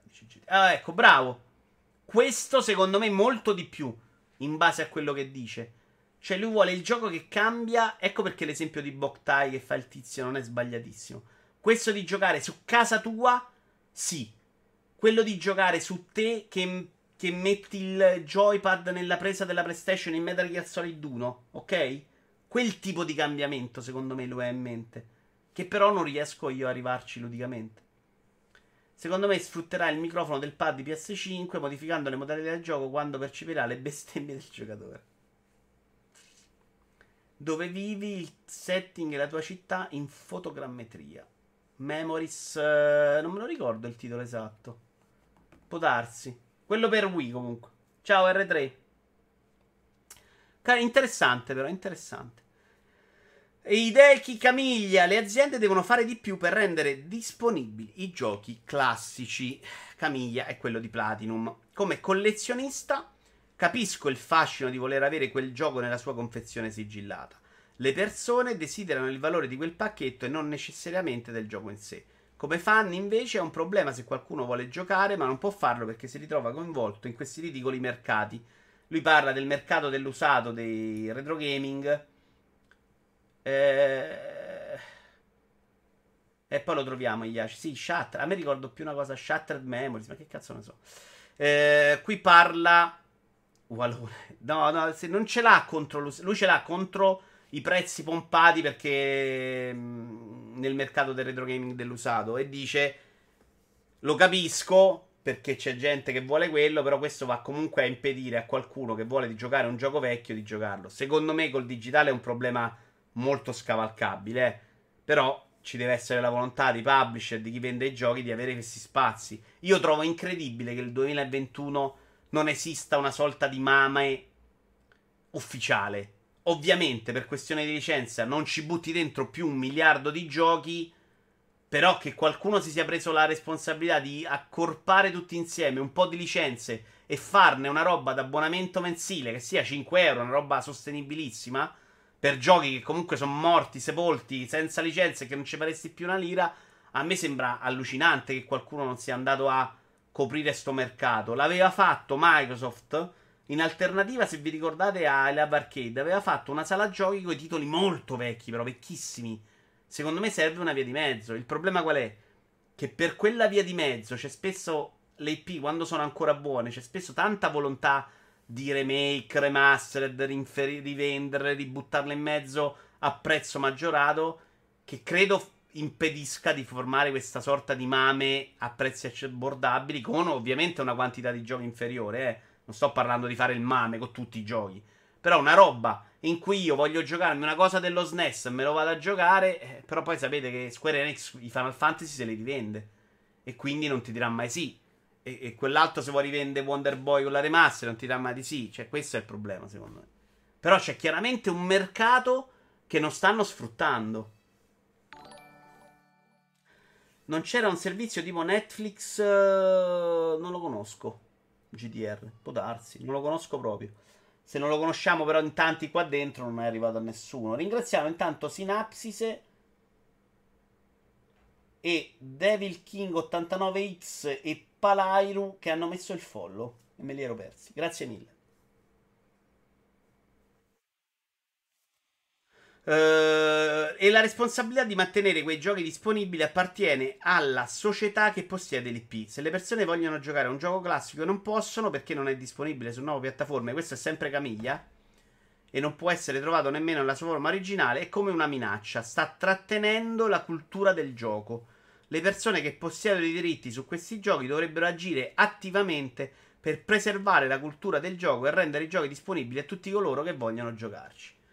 Roba molto bella sulla carta, ma che Unstream è una roba vecchissima. Sì, sì, anzi no, era una roba che presenterà di recente GDR, sì, vero. Vero, volevo pure provarlo, sai? Hai ragione, hai ragione, sì, me lo ricordo. Dillo a Sony, ti dite in faccia. Vabbè, Sony... C'ha la roba PlayStation, eh? è pure una che c'ha meno roba vecchia. Nintendo, ovviamente, ti dice mi faccio il mio servizio online a parte, è chiaro. È chiaro che i problemi sono quelli, però è pure chiaro, ragazzi, che non ci sono solo i Metroid che poi Nintendo si rivende. Ci sono un sacco di giochi io guardo, per esempio, su Kenobisboch, che non si inculerà nessuno neanche a farci remake remaster. Stanno là morendo, sparendo e, e solo sfruttati in modo gratuito dagli appassionati. Quando magari 5 euro al mese li puoi prendere. Io trovo assurdo che non ci sia una sorta di ente che abbia deciso, dopo che il videogioco è diventato cultura, e sottolineo cultura, che tutto debba essere preservato evitando l'oblio. Proprio come ha fatto il meme, salvando tanti giochi dalla sparizione. Beh, ma qualcosa c'è, perché parlavamo l'altra volta di un museo a Bologna che sta raccogliendo i giochi eh, sia fisici che digitali, quindi evidentemente qualcosa si muove. Se c'è in Italia vuol dire che c'è in tutti i paesi del mondo e in America ce n'è tanto. Sul PS Now ce n'è roba vecchia. Quali sono i videogiochi che fanno imprecare di più? Attenzione, qui abbiamo un'altra rubrica. Però è ancora studio orribile questo. Tossici o sticazzi? No, questa usiamo la sticazzi. Doppia, doppia. Allora, notizia sti cazzo news. Quali videogiochi fanno imprecare di più? Vediamo l'altro video. Uh, Buzz Bingo ha guardato 100 stream di giochi su Twitch e YouTube per i titoli più popolari, popolari e quelli appena lanciati nell'agosto 2021. Quindi hanno preso giochi più popolari e quelli appena usciti. Con 15 minuti a partita, Ciò ha portato a 25 ore di stream su Twitch e trasmissioni. YouTube guardate per registrare la frequenza con cui i giocatori imprecano. Vince con 584 imprecazioni all'ora proprio Rainbow Six Siege che state vedendo. Secondo FIFA 21 con 552, COD Warzone con 484, Halo MCC che non so quale sia con 436 e GTA 5 con 428 imprecazioni all'ora. Tralasciando il fatto che questo stream sembra una cazzata, studio sembra una cazzata, anche il metodo in cui hanno deciso di farlo, secondo me. Però una domanda volevo farvela perché io ho pensato al fastidio che ho avuto giocando Dark Souls 3 e del fastidio che gioco io in generale quando ho difficoltà nei videogiochi. È una roba che non provo proprio nessun piacere ed è una roba che non, non, non, non trovo neanche divertente. Trovo piacevole quando poi riesci a superare l'ostacolo, ma mediamente per me è proprio una rovinarmi l'esperienza, rovinarmi proprio la vita. Se ho una difficoltà o una complessità. E volevo chiedere a voi invece come vi relazionavate con la difficoltà nei videogiochi. Se siete di quelli che la trovano appagante, stimolante, che ne avete bisogno e che anzi trovate fastidioso quando un gioco vi imbocca troppo, o se siete quelli che quel fastidio, quella rabbia, quel nervoso da videogioco eh, volete evitarlo. Io, per esempio, nei giochi di calcio con, amici, con amici mi infastidisco proprio tanto quando gioco.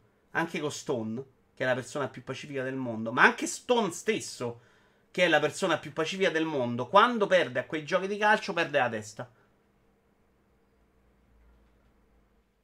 Assu- assolutamente per me Dark Souls ha fatto un sacco di danni, mi andava benissimo la facilità diffusa precedente. Io manderei a fanculo chi ama i giochi difficilissimi, dice BD Slima. Io voglio giocare, divertirmi, non bestemmiare. Anch'io uguale, magari prima sopportavo, ma con l'età non mi dà fastidio. Io evito come la peste i giochi che richiedono troppo impegno. C'è differenza tra difficoltà e imboccare il giocatore, però. Vero? Eh, ho usato il termine giusto, imboccare. Però volevo proprio dire: mm, sì, non imboccare non c'entra niente. Se facciamo un discorso sulla difficoltà, non c'entra niente. Parlavo qui un discorso proprio del fastidio nel non riuscire. A volte il fastidio nel non riuscire è anche non trovare la strada, però sono due cose molto diverse.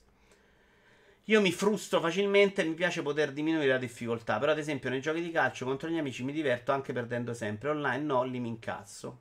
E io invece anche online non ci gioco.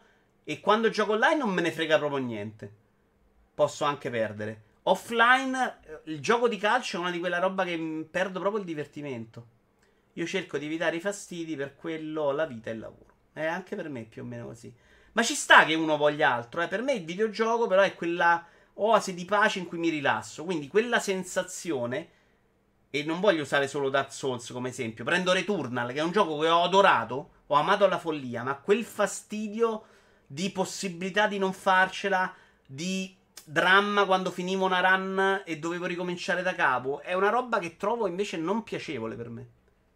Quindi faccio proprio due esempi diversi. Dark Souls perché la difficoltà ritorna perché è il suo modo per come è pensato, no? Quella roba là, per quanto poi mi sia piaciuto tanto, per quanto lo reputo al momento probabilmente il goti dell'anno, ho avuto veramente un rapporto conflittuale perché c'è comunque un fastidio di fondo che preferisco non avere. La difficoltà, se ben calibrata e non punta alla frustrazione, non mi incazzo. Se il gioco è giusto, non ho nulla da ridire, ma se il gioco invece è fin troppo punitivo nei modi sbagliati, ovvero una curva di progresso ingiustamente ripida, eh, allora no. Discorso analogo con la facilità. Sto apprezzando molto, ad esempio, Aragami 2 perché uno stealth facile mi mancava proprio. Ma è uscito? Io neanche sapevo fosse uscito. Non lo giocherò mai, però. Per quanto mi riguarda, se la difficoltà è onesta e il gioco mi piace, posso pure stare tre giorni sullo stesso punto se sento che il gioco mi sta facendo vincere, mi cala il piacere. Eh, ma io ti vedo, Anto, io ti ho visto giocare quello della ragazzina che era tostissimo, cazzo. Però, per esempio, tu, secondo me, quando hai giocato quella sorta di Castlevania, quello di Lotus War, tu ti sei rotto il cazzo. Perché era chiaramente una roba che ti, si finiva da sola. Io cento volte quello a Dark Souls 3. Anche se un po' l'avverto la sensazione di vabbè, ma alla fine non sto portando. È quello super giapponese che alla fine c'aveva un boss odioso in 18 fasi, Antò. Che hai quasi smadonnato anche tu là. Non mi ricordo il titolo. Però quello di Lotus War, per esempio, secondo me tu l'hai avvertito come un fastidio troppo semplificato. Per me invece, dai, sciolta, bella, visto, carino. Io gioco tutto a difficile, dice Colo Casia. Ma se mi blocco non ho timore di abbassare, non ci perdo il sonno. Quello anch'io, eh. Quello io non mi vergogno proprio più, onestamente, con gli anni. Una volta avrei fatto fatica. Oggi, se vedo che mi rompo il cazzo, tre minuti, video YouTube, cosa devo fare, abbasso. Dark Souls non è calibrato, infatti, o meglio, è calibrato volutamente molto alto come difficoltà. Ma sai che neanche è verissimo, Iaci, sta cosa. Non... Secondo me Hollow Knight è difficile. Dark Souls già mo- Dark Souls 3 già un po' di più nei alcuni boss. Ma in generale no. Hollow Knight invece devi avere proprio le mani per giocarlo, secondo me. E io ho giocato la parte facile. Video è uscito e ti dico che Aragami 2 può essere approcciato anche se vuoi uccidere tutti. Attenzione, il combat system prende troppo dai Souls. No, no, ma non l'ho neanche scarico già. Sto pieno così di giochi. Proprio no. Io ho abbandonato Foot dopo tre mesi, dopo che ci giocavo ogni giorno perché rosicavo troppo quando perdevo. Ma del tipo che mi veniva di spaccare pad e monitor, sensazione mai successa in nessun altro gioco, né prima né dopo. Ci sta. Deadlift è quello facile, alla fine mi è piaciuto, ma sì, troppo facile. Luna Knights forse sento. Uno dei motivi per cui odio i Souls è anche per gli attacchi sui dorsali la telecamera da denuncia. Ma dal Souls è facile, su. Serve solo pazienza. Beh, alcuni boss no, Antò. Però mediamente è una roba di stare attenti, non è una roba difficile.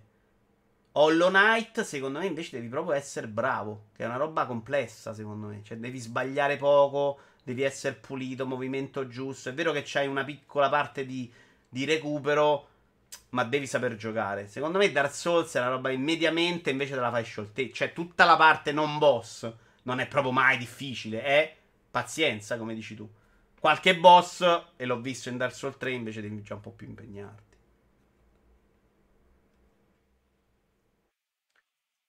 Di Luna Knight è stronzo solo quel boss lì che è tecnicamente extra, ma il gioco è complessivamente calibrato meglio. Vito, ti auguro di non aver visto la speedrun di giovedì da Kenobi di Hollow Knight. No, me la vado a recuperare però. Chi l'ha fatta? Guarda, lo guardo proprio con piacere giocare, perché è proprio bello quando c'è uno che lo sa giocare bene, bene, bene. Chiudiamo con un parere di Phil Spencer. The Artful Escape per Phil Spencer è uno di quei giochi che dimostra come il nostro medium sia arte. Quindi siamo al. Qui servirebbe una rubrica, eh, videogiochi ed arte. Eh, gioco ve ne parlo nel prossimo Giochi Giocandoli. Che volevo fare quasi domani. E onestamente, se gioco parecchio Deathloop, oggi domani magari lo faccio un Giochi Giocandoli. A me è piaciuto un casino. Di gioco non c'è niente. C'è sta roba da Simil Simon dei poveri. Però è proprio bellissimo visivamente. E secondo me, quando fai quella roba là, la fai in 4 ore avere un elemento ludico inesistente è meglio che avere un elemento ludico palloso, come per esempio in Lost Random, che a tratti ho proprio odiato, anche se, se, la parte di storia dei personaggi era fantastica, ma anche di quello vi parlo in giochi giocando. Spencer è uno di quelle gemme creative che rende la nostra industria e forma d'arte un ambiente così divertente. Non giocava a niente di simile da tanto tempo, sempre che abbia mai giocato a qualcosa di simile. Pierpaolo Greco nella recensione scrive: Dare un voto a The Artful Escape è davvero un'operazione arbitraria perché il giudizio si dovrebbe limitare a un valore binario, un sì o un no. Se potete fare a meno del gameplay e accettare il fatto che un videogioco possa essere tale anche senza una componente interattiva basata sull'abilità, riducendosi a una splendida esperienza visiva e uditiva, allora sì. The Artful Escape vi potrà piacere. Se invece non tollerate a pelle quegli indie spesso appellati in modo denigratorio come walking simulator di breve durata, allora no, state lontani da The Artful Escape. Ci sta, secondo me di gioco non c'è quasi niente e quello che c'è è proprio banalotto. Musicalmente poteva essere meglio e secondo me l'aspetto visivo però vale assolutamente il prezzo di biglietto, ma anche la storia, come la racconta, quest- questo mondo stranissimo, questo personaggio, un po' mm, guida galattica per gli autostoppisti se vogliamo, quel filone là. Però io ho trovato eccezionale. Cioè, questa roba qua me la gioco stravolentieri sempre. Molto più della roba che invece. Gris. Che invece sta lì, ti vuol far finta che è un videogioco, ci mette delle meccaniche, raccogli i pallini. No, quella roba no. Di Hollow Knight a me infastidiva più quando mettevano le panchine lontane dal boss, assolutamente. Quella è una roba folle. È una roba che in Dark Souls 3 è la roba che mi ha fatto schiumare più di rabbia, Iaci. È il boss dei principi. Che dovevo ogni volta fare la strada ascensore, interro- rimanda giù ascensore, poi arriva la porta. Siete pazzi. Appellati come Walking Simulator, non mi pare abbia carattere negativo la definizione, mi sono perso io la connotazione. No, no, Iaci, a chi li odia, per chi li odia ha carattere negativo, assolutamente. C'è chi li ama e li gioca e c'è chi invece detesta quella roba e quando dice Walking Simulator sta parlando di una roba negativa. Va bene, signori, io avrei finito. Grazie mille per la compagnia. Io spero settimana di riuscire a fare un, uh, la video in diretta perché ho veramente un miliardo di cose di cui parlarvi: 40 libri, 200 serie TV, film. Ehm, e qualche argomenti non ne sto segnando più proprio perché sono pieno di roba di cui parlarvi. Però, ovviamente, c'è Varsport lunedì, Varsport eh, mercoledì dopo il turno giovedì perché c'è di nuovo il turno infrasettimanale. E devo infilarcelo. Sono stanco perché sto facendo due ore di sport al giorno mediamente. E quindi speriamo di farcela. Andiamo a vedere se possiamo raidare qualcuno. Mi sono divertito come al solito. Eh, quando facciamo queste cose comunque ormai è figo, dai. Allora, c'è un Dadobax che sta giocando a Age of Empire. Vi porto da Dadobax.